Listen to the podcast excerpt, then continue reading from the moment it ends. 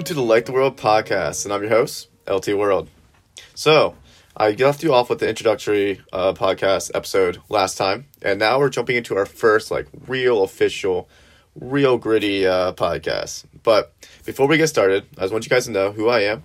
I'm a writer. I'm deeply interested in controversial issues and beliefs, and I'm really interested in philosophy and uh, analyzing culture and society as a uh, whole. So therefore, that's that's just why I'm doing this. That's who I am. And together, we'll be striving to understand beliefs and topics better uh, by looking at their history, by looking at both sides of an issue, all sides of an issue, and by really just delving into these philosophies and these theories and these beliefs together uh, as we just explore what the world is trying to tell us and what people believe and really trying to understand other people's perspectives. So please take a listen and enjoy. If you liked what you hear, please subscribe.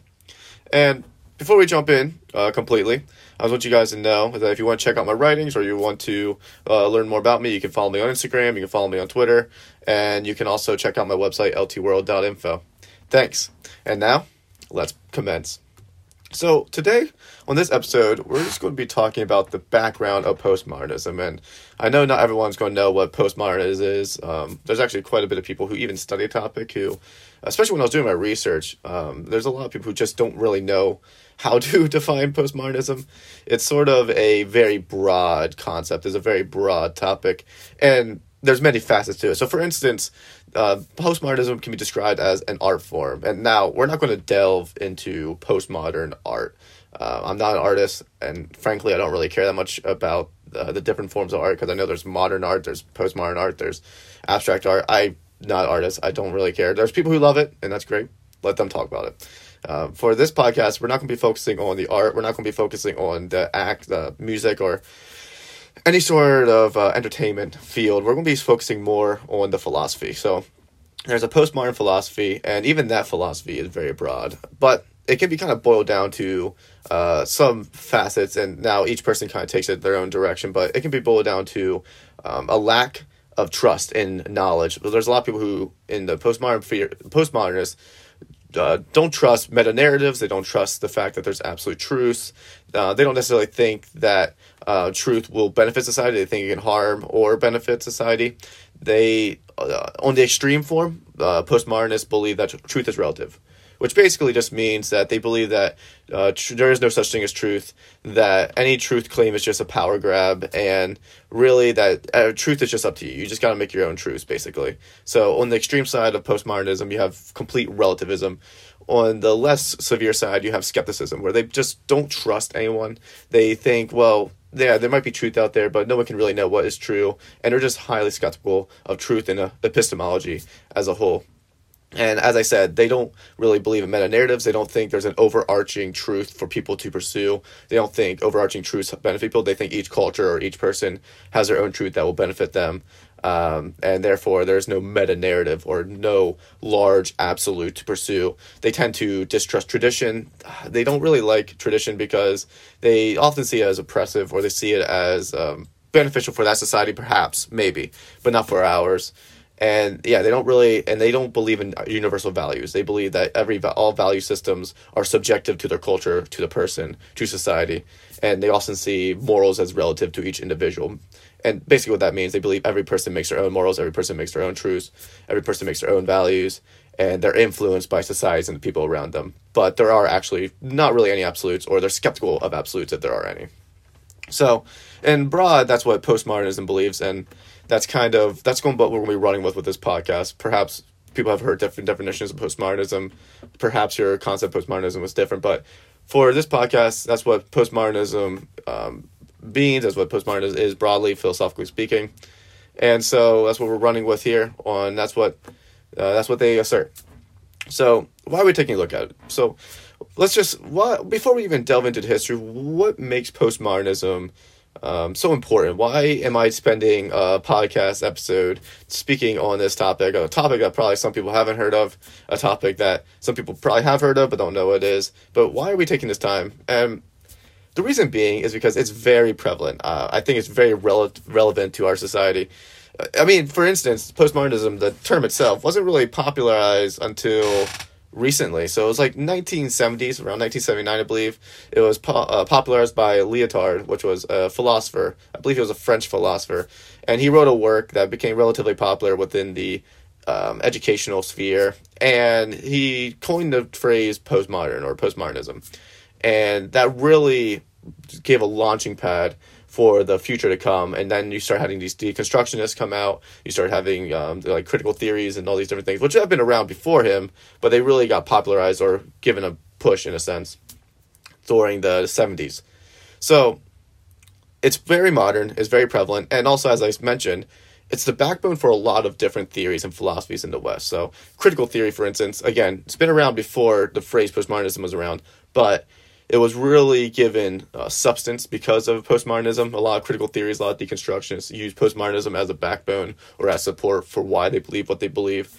And it's just very prevalent in our even our ways of thinking, our skepticism, our individual. America is very individualistic. We we like our individual values and our individual um, uh, beliefs, and everything's about us in a way individually. It's not. It's less about the community and more about individuals. Um, so yeah, I think it's just very prevalent in our beliefs. It's very prevalent in our, our society, and it's rather it's rel it's rather uh, recent, and so that's why I think it's important. That's why I think we should talk about it and actually t- give it a serious critical look. And you may have even experienced in your own life postmodernism be used in conversation with you. I mean, for instance, have you heard phrases such as "Well, that's just your truth," or "That's just what you believe," or "Oh, that's my truth, my opinion. Uh, you can't disagree with that," or uh, "Your opinion hurts my feelings." Like stuff like that. These are rooted in again postmodern belief or postmodern thought, uh, a skepticism of truth or a doubting of meta narratives. Therefore, each thing, each person making their own individual beliefs. So, before we can really even delve farther into the history of postmodernism or how it got started and really its influence, I suppose you could say, we need to also talk about modernism because, as the name implies, postmodernism implies that um, it came after something else, post something, and postmodernism. So it came after modernism. Now, as you probably could assume, it, the the relationship between postmodernism and modernism kind of goes hand in hand, but in a way they are complete opposites. So modernism is basically just the opposite of postmodernism. It was a confidence in human reasoning. A lot of modernists believe that humans have rational minds, that they can understand the world, and they can gain knowledge, and that they believe they believe that truth was noble. They believed in some sort of meta narratives, or they believed in absolutes, um, and they and they also believed heavily and relied heavily on scientific empiricism, or the belief that scientific studies can help us understand the world better, and therefore through scientific studies and through even philosophy, we can have a true understanding of our world, a true understanding of metaphysics, of physics and we can have a true understanding of through knowledge, through reason. And they had confidence that this human reason would lead to a better society. So they believed that as people pursue truth, as people use science and these other means like philosophy and these other studies like history and all these different things, that it would actually better society in the long run. And they believed in meta narratives. They believed that truth was uh, absolute. They believed that truth was universal. They believed in universal morals, universal values, by and large, on the most part. And they believe that yeah that everything that they study and learn could be applied to multiple cultures across the world. And therefore studying in human reason was very important not just for the individual but for everyone. And it really it really bucked the system of their day and we'll kind of jump into that but that's kind of the broad idea of modernism. Again modernism is very similar to postmodernism. It's very broad. There's a lot of angles you can take even philosophically and it also has an art form. There's a modern art and stuff like that but again, we're going to stick we're going to stick with the main tenets of the philosophy and look into and look into those as we go farther into this study. So, now that we have a sort of an understanding of what postmodernism is and what modernism is, now let's kind of go into a, a little brief history. We can have a crash course history with LT World here. so, when did modernism begin? Because if we're going to talk about postmodernism again, as I said, we need to have a little bit of understanding what modernism is and how it got started.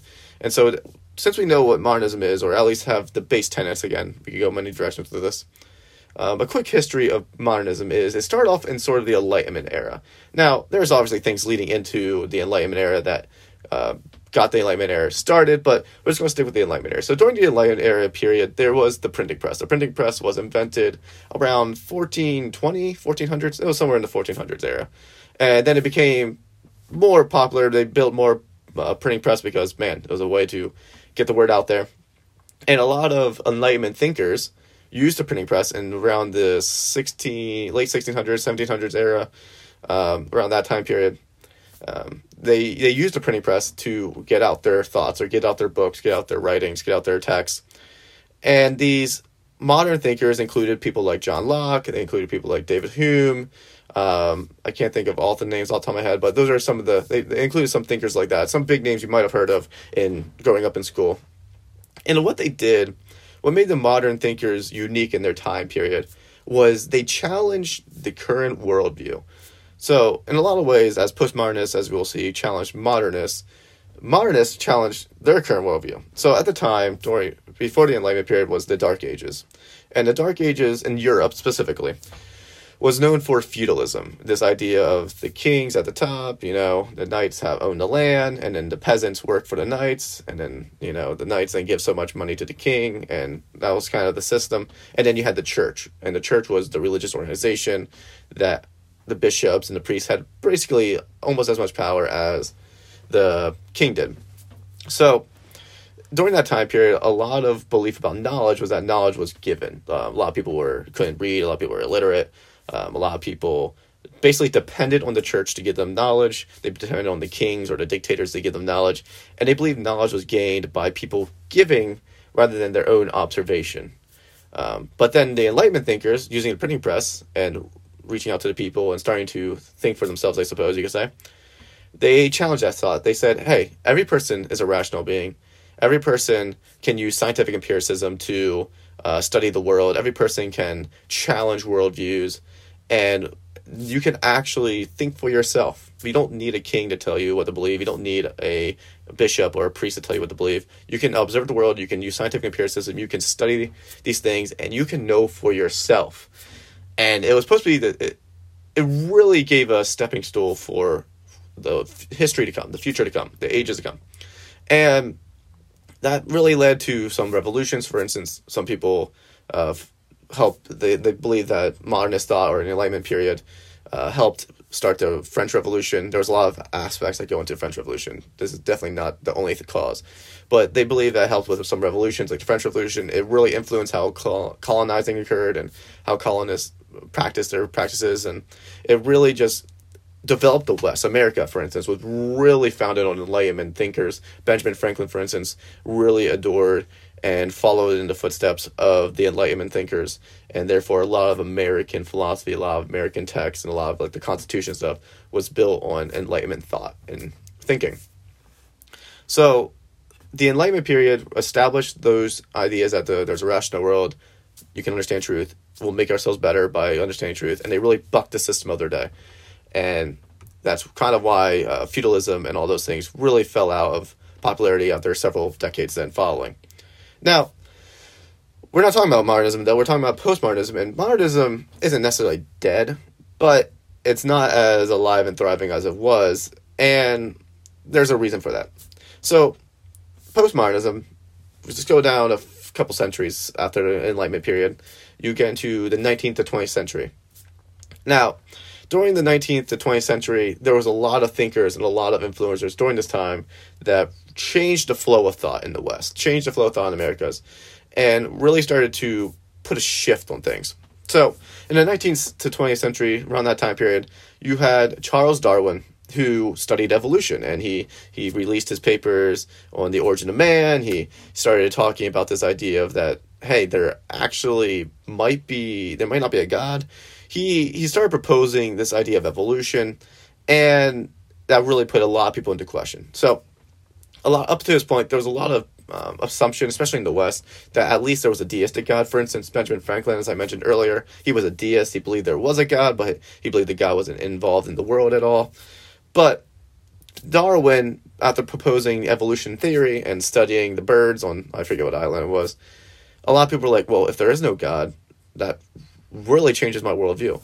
If, if you don't need a God to create the world, if you don't need a God to uh, form your belief systems, if you don't need a God, so forth, and so on, well then that that changes a lot of things. And so that started to delegitimize for some people absolutes. This idea of absolute truth, this idea that there are universal values, are like we could all just be a product of evolution. And Nietzsche, during that time period, uh, during Darwin's time period, a little bit after, he kind of ran with this idea that hey, maybe we can't fully understand what knowledge is or absolute truth. And he really questioned, especially in his book Beyond Good and Evil, which I have my bookshelf back here, but uh, he really questions in his book Beyond Good and Evil this idea of why do we the will to truth? Why do we pursue truth? Why do we think that truth is going to help us? And he really just questions this idea of why do we pursue truth? Um, and he's like, do we is truth even beneficial to us?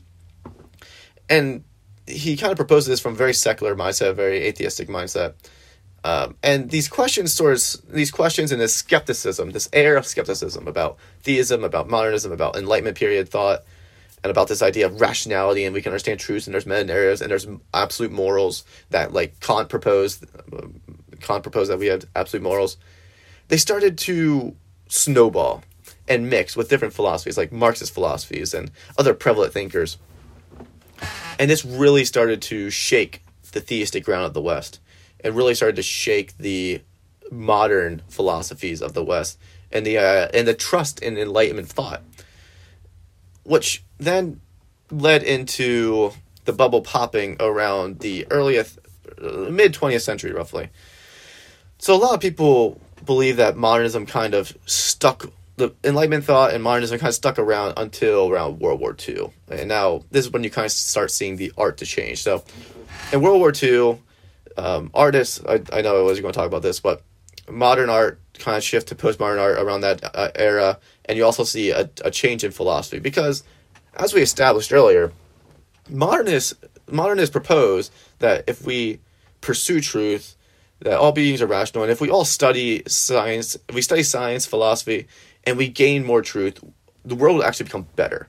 And since truth is universal, since there are absolutes, that our world will improve, that truth is beneficial for everyone, that everyone will benefit from studying, and therefore we're going to eventually reach a better world. But World War II hit after just after World War One, and people were jaded. People were like, "Oh my word, we've been studying science, we've been studying all these things, and our world sucks. Our our world isn't isn't the utopia that we expected to be, and therefore people started questioning uh, the modern theory, and they started questioning the aforementioned thinkers of our era, and it really raised this idea of, well, are they right? And that's what leads then into like people like Lyotard in the seventies and stuff to start saying the phrase postmodernism and start questioning their tenets very heavily. Um, and then this also led into other theories like feminism, critical theory, and deconstructionist philosophies that really just uh, challenged and were skeptical of our modern philosophies in the West. And that that was sort of that was sort of how we got to where we are now then. Because then from the seventies you got these other theories that became popular and now the advent of the internet, the advent of technology, everything is available to everyone. I mean, you can go online and you can look up anything you basically ever dreamed of and you can find it. The information age has been both a blessing and a curse in many ways. And so now you see postmodern thought everywhere and you see it all the time and it's became very mainstream in news and media. Um, these different theories like critical theory and feminism and stuff, they've really just made their waves through the media. That's kind of the general history of postmodernism. So how we got to here. What was what led from what was modernism? What was the Enlightenment period? What were their thoughts and ideals? And how did we get from the Enlightenment period to where we are now? And what is postmodernism? So we kind of covered very briefly, very quickly, and obviously we didn't hit absolutely everything, but those are the general broad concepts of how we got to postmodernism in our our day and age today. Um, and so, again, just to kind of quickly summarize some of what we went over. Modernists, they believe in absolute values. They tend to believe that rationality will lead to better society. They believe that truth is knowable, that we can actually know what is out there, and through scientific empiricism and through studies and through intellectual rigor, we will grow in our knowledge of the world. They um, they believe in the sciences and they believe in absolutes. And then postmodernism is basically just the opposite. They're they're skeptical of truth. They are sometimes even absolute rel- they're relativists in the sense that they believe there are there is no truth. They distrust meta narratives. They distrust some of the sciences, and they often seek to deconstruct society and to critically eye it up. And now we are, here we are. So next time, uh, on the next episode of the of this podcast, we're going to be talking about. Um, well, we're going to be talking about the different sides of the issue. We're going to be talking about the people who support postmodernism and the people who don't, and we're going to be basically discussing how they defend it. So we're going to be talking about how um, how do postmodernists defend their philosophy? What do they say? Does it logically make sense? Um, and then we're going to look at the people who oppose it. Now we're not, we're not going to look at strictly modernists or strictly theists or strictly enlightenment thinkers. We're going to look at just people who just don't believe in postmodernism or challenge it. And we're going to see what their line of thought is, what their logic is, and how they defend what they believe. And then we're just going to compare the two and see which one makes the most sense. Uh, logically speaking, which one really has the better arguments? And we're just going to take a, a, a, great look at that. And I think uh, I think we'll have a good time taking a look at it. And this episode was just the beginning. So thank you for listening. If you enjoy this podcast, please subscribe and stay updated on my social media. You can follow me on Instagram at lt dot, uh, lt underscore world. On Twitter, you can follow me at lt world one two three. And if you'd like to learn more about me or check on my writing, you can go to ltworld.info. And that's me. So thank you for listening. And now, please go out there and light the world, my friends.